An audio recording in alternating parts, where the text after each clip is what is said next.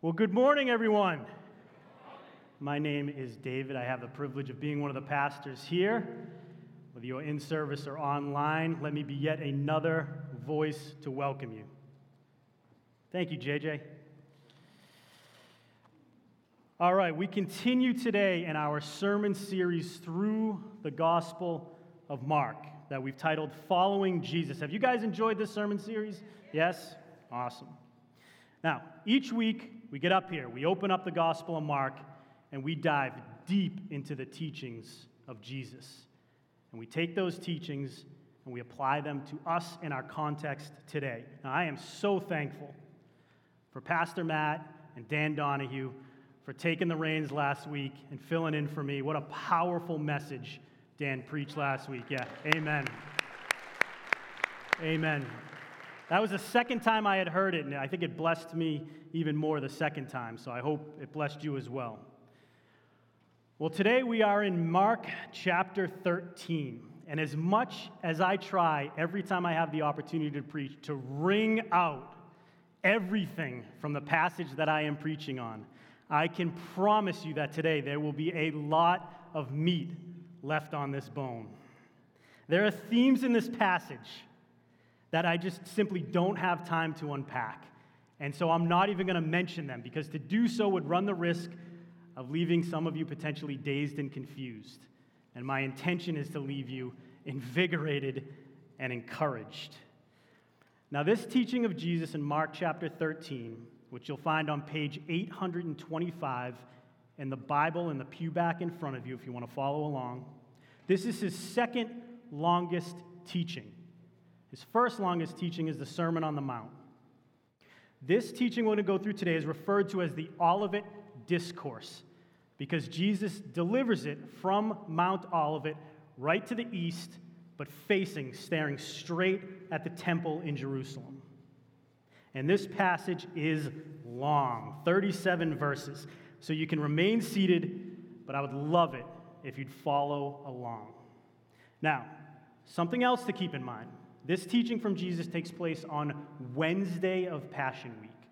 Okay, this is two days before Jesus would be nailed to the cross. And he just finished watching the poor widow give all that she had as an offering to God. And that's what Pastor Kirk preached on two weeks ago. So we're going to pick it up right here, Mark chapter 13, verse 1. As Jesus was leaving the temple, one of his disciples said to him, Look, teacher, what massive stones, what magnificent buildings. Do you see all these great buildings? Jesus said. Not one stone here will be left on another, everyone will be thrown down. As Jesus was sitting on the Mount of Olives opposite the temple, Peter, James, John, and Andrew asked him privately, Tell us, when will these things happen? And what will be the sign that they are all about to be fulfilled? Jesus said to them, Watch out that no one deceives you. Many will come in my name, claiming, I am he, and will deceive many. When you hear of wars and rumors of wars, do not be alarmed. Such things must happen, but the end is still to come. Nation will rise against nation and kingdom against kingdom. There will be earthquakes in various places and famines. These are the beginning of birth pains. You must be on your guard.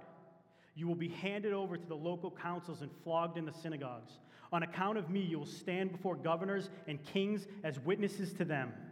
And the gospel must first be preached to all nations. Whenever you are arrested and brought to trial, do not worry beforehand about what to say. Just say whatever is given to you at the time, for it is not you speaking, but the Holy Spirit. Brother will betray brother to death, and a father his child. Children will rebel against their parents and have them put to death. Everyone will hate you because of me, but the one who stands firm to the end will be saved.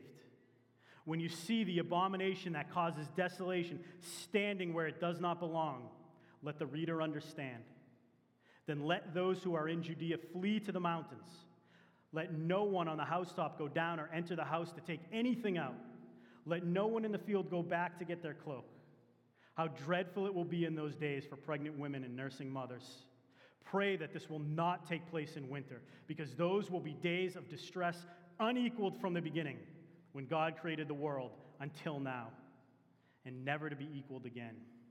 Verse 20 If the Lord had not cut short those days, no one would survive. But for the sake of the elect, whom he has chosen, he has shortened them. And that time, at that time, if anyone says to you, Look, here is the Messiah, or Look, there he is, do not believe it. For false messiahs and false prophets will appear and perform signs and wonders to deceive, if possible, even the elect. So be on your guard. I have told you everything ahead of time. But in those days, following that distress, the sun will be darkened and the moon will not give its light. The stars will fall from the sky and the heavenly bodies will be shaken. At that time, people will see the Son of Man coming in clouds with great power and glory. And he will send his angels to gather his elect from the four winds, from the ends of the earth to the ends of heavens. Now, learn this lesson from the fig tree. As soon as its twigs get tender and its leaves come out, you know that summer is near. Even so, when you see these things happening, you know that it is near, right at the door. Truly, I tell you, this generation will certainly not pass away until all these things have appeared, have happened, rather. Heaven and earth will pass away, but my words will never pass away. Verse 32. But about that day or hour, no one knows, not even the angels in heaven, nor the Son, but only the Father. Be on guard, be alert. You do not know when that time will come. It's like a man going away. He leaves his house and he puts his servants in charge, each with their assigned task, and tells the one at the door to keep watch. Therefore, keep watch, because you do not know when the owner of the house will come back. Whether in the evening or at midnight or when the rooster crows or at dawn, if he comes suddenly, do not let him find you sleeping. What I say to you, I say to everyone watch. That is the word of God for the people of God. Amen. Now, let me just scratch the surface in regards to the theological realm that this passage launches us into. This is eschatology. Eschatos, last things, ology, the study of. This is the study of end times premillennialism, postmillennialism, amillennialism, pre tribulation, post tribulation, great tribulation, rapture, antichrist, Armageddon, preterism, historicism, futurism, idealism. When is Jesus coming back? How is it going to happen?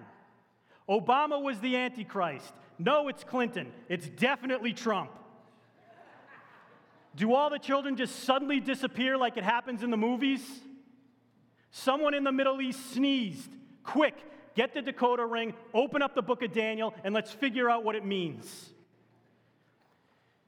Jesus' return is enough to make your head spin and give you nightmares. The unknown and the complexities make some Christians never want to think about it, and others obsess over it. And you know what? That's exactly what the enemy wants. Because if we ignore Jesus' return, our mission here on earth will lack urgency. It is entirely possible to be so earthly focused that you are of no heavenly use.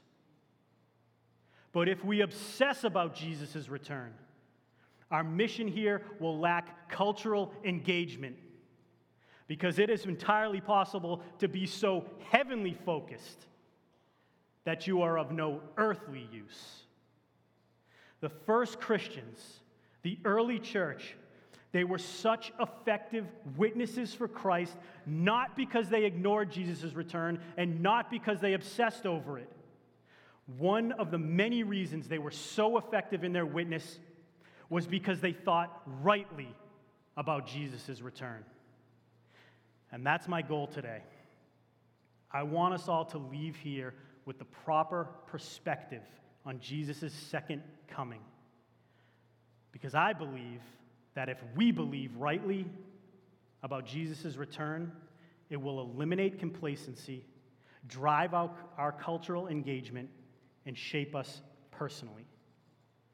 Now, to do this, I have to fly over all of the speculation, all of the opinion, all of the conjecture about what the end might look like, and focus on two irrefutable facts that Jesus gives us in those 37 verses. Number one, the king is coming. And number two, no one knows when. But before we get there, there is a huge chunk of this teaching that we can clear up, and I want to do that. And a helpful way to think about this entire teaching from Jesus, at least it helped me, I hope it helps you, is a bit like this picture. This is a picture a few years back of our youngest daughter, Alden, and her best friend, Evelyn, at the peak of Mount Chocorua up in New Hampshire. You can see the bald face of Chocorua, and the two girls are nice and in focus, right? But to the left, way in the back of the picture, is Mount Washington. Mount Washington is blurry in this picture, but it is twice as tall as Mount Chocorua. And although Mount Chocorua can be a challenging hike, Mount Washington is far more challenging and far more dangerous. And in the same way, Jesus puts into focus for the disciples the coming destruction of the temple and Jerusalem. But looming in the background, even though it might be blurry and out of focus, is something far more magnificent. It is far more majestic. It is infinitely more dangerous and infinitely more important. So let's get back to our text and let's clear up what we can. And for the sake of time, I'm going to paraphrase a bit. The disciples say in verse 1, Jesus, look how magnificent this temple is. Verse 2, Jesus says, See this temple? Not one stone will be left standing. Now, talk about blunt force trauma. The temple was the center of Jewish worship. So, this surely shocked the disciples, leading to their two questions. Verse 3 and 4, the disciples ask, When will this happen and what will it look like? Verses 5 through 23, Jesus tells them. The beginning will look like this wars, famine, nations against nation, earthquakes. He tells them false prophets will appear, perform signs and wonders, all in an attempt to deceive and lead people astray. You'll be handed over to local councils, beaten in the synagogues. You're going to stand before kings. You're going to witness to them. The Holy Spirit will give you the words of what to say when you stand trial. Families will be ripped apart. You'll be hated because of me, Jesus says, but stand firm to the end. There will be an abomination that causes desolation, and that will be your time to flee as fast as you can. Now, let me posit what Jesus is talking about here and just defend it a little bit. And remember, Jesus is giving the disciples the mountain closest to them that is in focus. This is Chocorua, not Washington. Jesus is telling them that persecution and trials are coming, and they're going to be awful.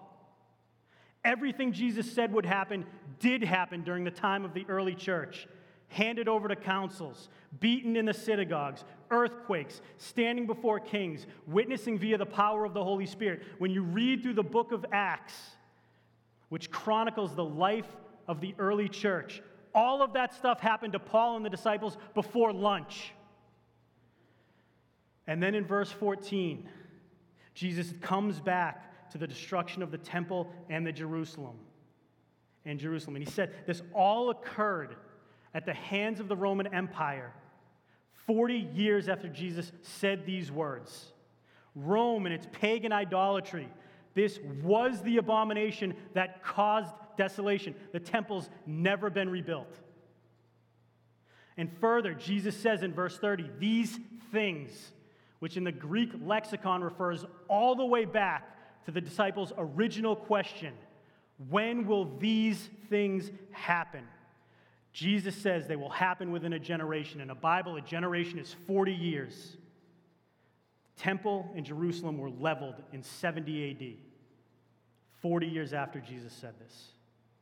The Gospels of Matthew, Mark, and Luke, where this Olivet discourse is recorded, were all written to prior, prior to 70 AD. How do we know that?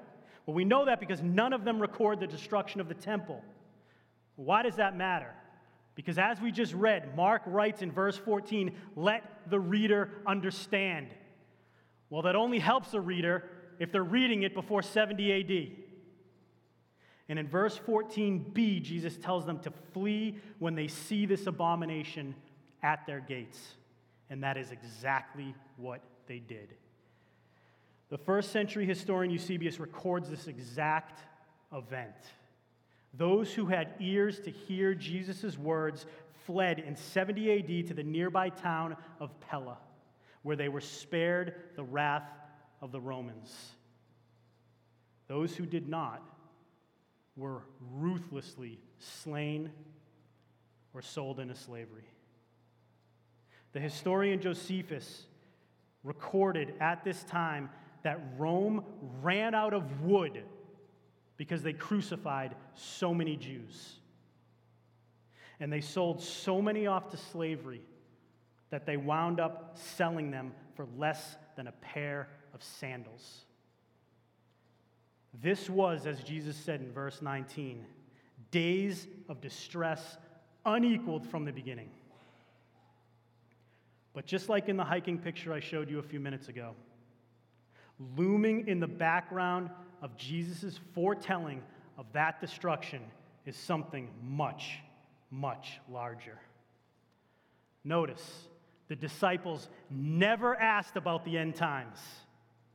But Jesus is using their questions to answer a much larger, much more important question that they're not asking. In a way, Jesus is using the hike up Chocorua to explain the hike up Mount Washington.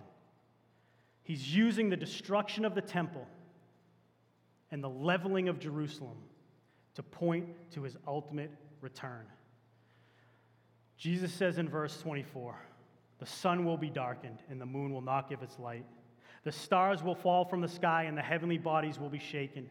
At that time, people will see the Son of Man coming in clouds with great power and glory, and he will send his angels and gather his elect from the four winds, from the ends of the earth to the ends of the heavens.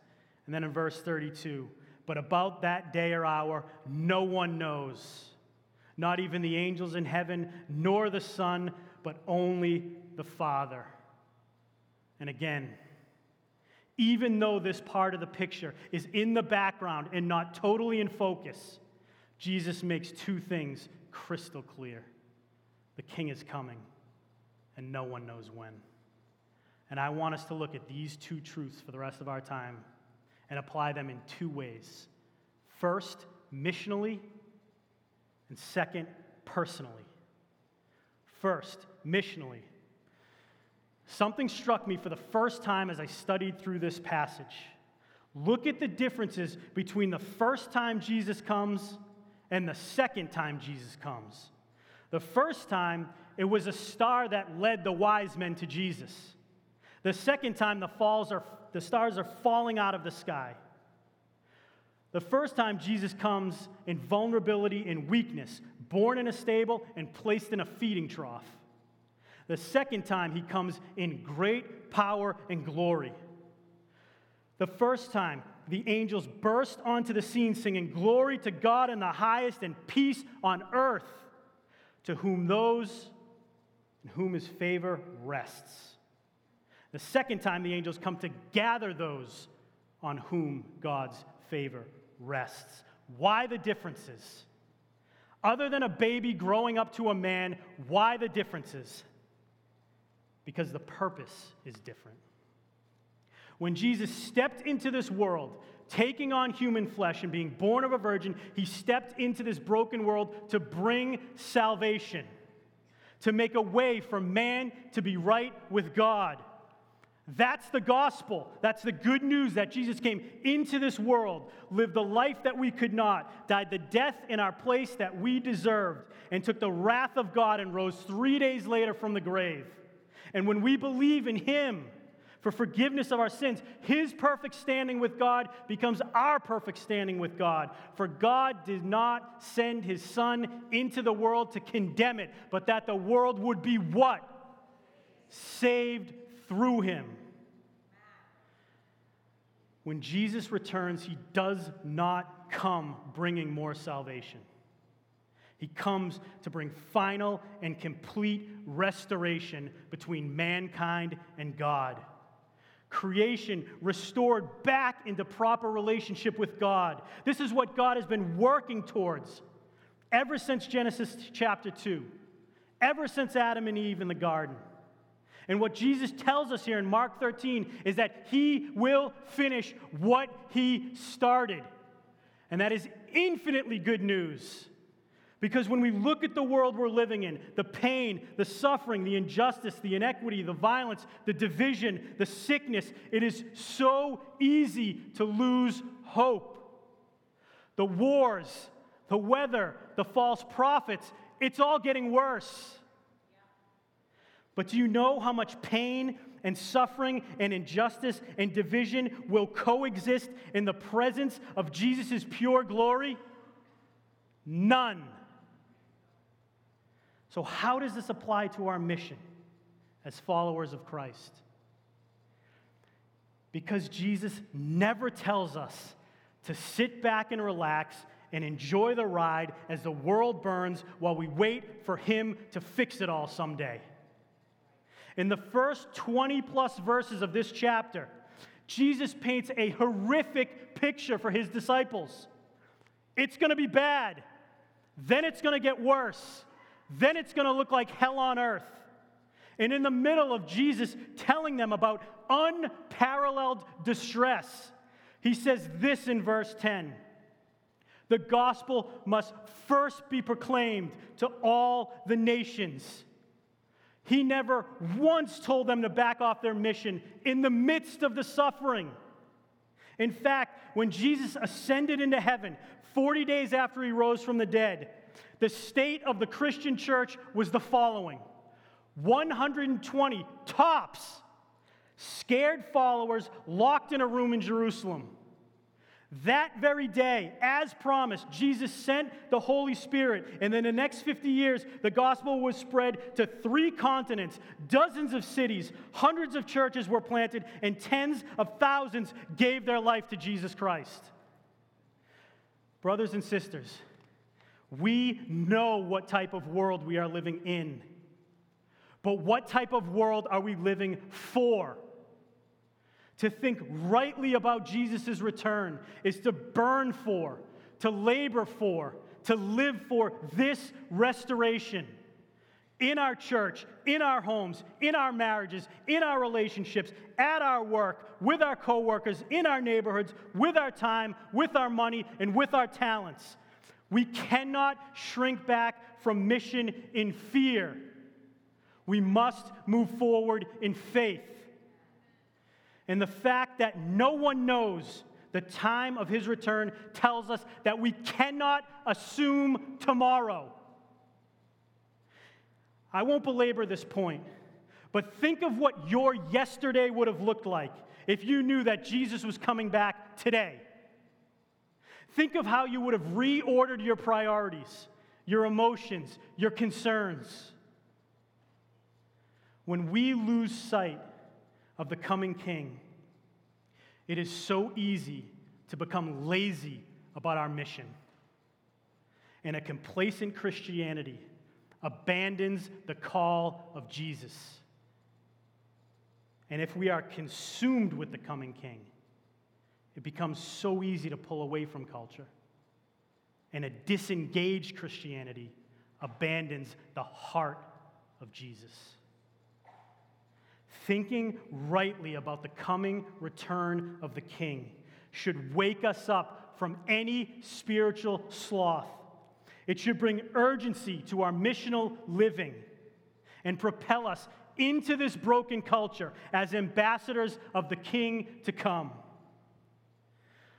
But before this coming return can shape us missionally, it must shape us personally. What does Jesus' return mean for each one of us? Well, there are probably a thousand things, but let me just give three quick pieces of encouragement. Number one, it means Jesus is our ultimate hope. Jesus says in verse 31 Heaven and earth will pass away, but my words will never pass away. So know this if you put any trust in the stuff and the things of this world, it will be turned into dust. Your bank account that brings you security, your possessions that bring you comfort, your career that brings you validation, our political parties, our earthly agendas, social media, gone. But also know this that if you or a loved one suffered at the hands of this world, cancer, leukemia, COVID, if you were abused, abandoned, rejected, if you lost a loved one too soon, know this the return of Christ means the end of suffering and the death of death itself. Eternal hope can never be found in a political party or a platform or a program or a paradigm. Eternal hope is found nowhere and in nothing other than the person and work of Jesus Christ. Number two, Jesus' return means that he will bring ultimate justice, freeing us to extend everlasting forgiveness. When Jesus returns, he will leave no stone unturned as he exacts God's justice. All of the injustice in the world today and those who perpetrate such crimes will be dealt with in total. If you've been wronged, know that the justice Jesus brings will set that right, which means you are free to forgive now and walk in that freedom now. Way too many Christians walk around drinking sip after sip of bitterness from the cup of unforgiveness. But forgiveness is a gift from God that frees us from that bondage and from that bitterness because when Jesus returns in Him, the ultimate judge returns. And number three, it means we must be prepared. Seven times in Mark chapter 13, Jesus tells his disciples to be awake, to be ready, to be on guard, to be prepared. What does he mean by that? Well, let me let Scripture shed light on Scripture. Listen to these words from the Apostle Peter. This is 2 Peter chapter 3, verses 10 and 11. This whole section talks about the return of the Lord. Peter writes, But the day, this day of his return, will come like a thief. The heavens will disappear with a roar, the elements will be destroyed by fire, and the earth and everything done in it will be laid bare. Since everything will be destroyed in this way, what kind of people ought you to be? You ought to live holy and godly lives as you look forward to the day of God and speed its coming. Peter is not talking about playing Christian dress up. Against the backdrop of everything being destroyed by fire, as we look forward to Jesus' return, he calls for holy and godly living. The word picture for holy and godly living, anastrophe, it means the desires of your heart manifested in action. As we desire Jesus' return tomorrow, we live like him and for him today. Hands on the plow eyes on the sky, watching and working and working and watching. We fight for purity and holiness and unity and against gossip and slander and fear and spiritual adultery and greed and pride and division and anger. Get into His Word. Get into a discipleship relationship. Get into a small group, a Bible study. Get on mission with your brothers and sisters in your neighborhood. Get into prayer. Repent. Confess to one another. These are not things designed to cure boredom. These are essential components to our living a holy and godly life. Now, there is so, so much more to this. But, brothers and sisters, at the very least, Jesus' imminent return fuels our mission. It gives us ultimate hope. It brings ultimate justice and should inspire us to holy and godly living. But there's something else. There's one more difference between Jesus' first coming and his return. At the start of Jesus' ministry, he's probably 30 years old. He stands up in the temple, he unrolls the great Isaiah scroll, Isaiah, an Old Testament prophet, and he reads from chapter 61. Taking it upon himself, talking about himself, Jesus reads this the Spirit of the sovereign Lord is upon me, because the Lord has anointed me to proclaim good news to the poor. He has sent me to bind up the brokenhearted, to proclaim freedom for the captives, and release from darkness for the prisoners, to proclaim the year of the Lord's favor. And he stops. And he stops because the very next verse in chapter 61 talks about the day of the vengeance of our God. And when Jesus was born into this world, he did not come to bring God's vengeance, he came to bear God's vengeance. But when Jesus returns, he does not come to bear God's vengeance, he comes to bring it. When Jesus returns, it is not just a day of ultimate restitution, it is a day of ultimate reckoning. Jesus is not coming back to play games. He's not coming back to make nice. He's not coming back to make friends. He's coming back to make war and to judge the world in absolute righteousness. The justice he executes comes on the heels of the judgment he brings. And when the gavel drops, the decision is final. There is no court of appeals. If you are playing Christian dress up, if you have not yet bent your knee to Jesus, hear me clearly, you will. The question is not if, the question is when. And on that day, every eye will behold the wrath of God poured out on all of those who have rejected his Son. And every knee will bow, and every single tongue will confess that Jesus Christ is Lord. And if you're wondering why Jesus has not returned yet, go look in a mirror and point your finger you are the reason. Earlier we read from 2 Peter chapter 3 verses 10 and 11, but listen to verse 9. The Lord is not slow in keeping his promise to return, as some understand slowness. Instead, he is patient with you, not wanting any to perish, but all to come to repentance. Jesus does not want you to perish. He wants you to come to repentance. His return is not meant to scare you to death, but awaken you to life. Turn from your sin. Put your faith and trust in Jesus today. Do not assume tomorrow. The King is coming, and no one knows when. Let Jesus' promised return replace your hopeless ending with endless hope. Let's pray.